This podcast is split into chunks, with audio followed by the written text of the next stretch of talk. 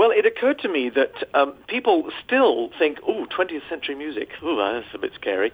Um, and of course, now we're well into the second decade of the 21st century. And I thought uh, a couple of years ago in planning, wouldn't it be interesting to take a, a, a grand look at the 20th century um, and decade by decade?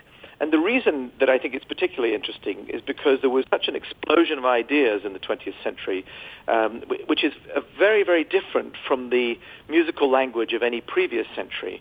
Uh, and that, that there are, is an unbelievable variety of expression and compositional technique that begins to erupt uh, as the 20th century develops. So that was the general idea.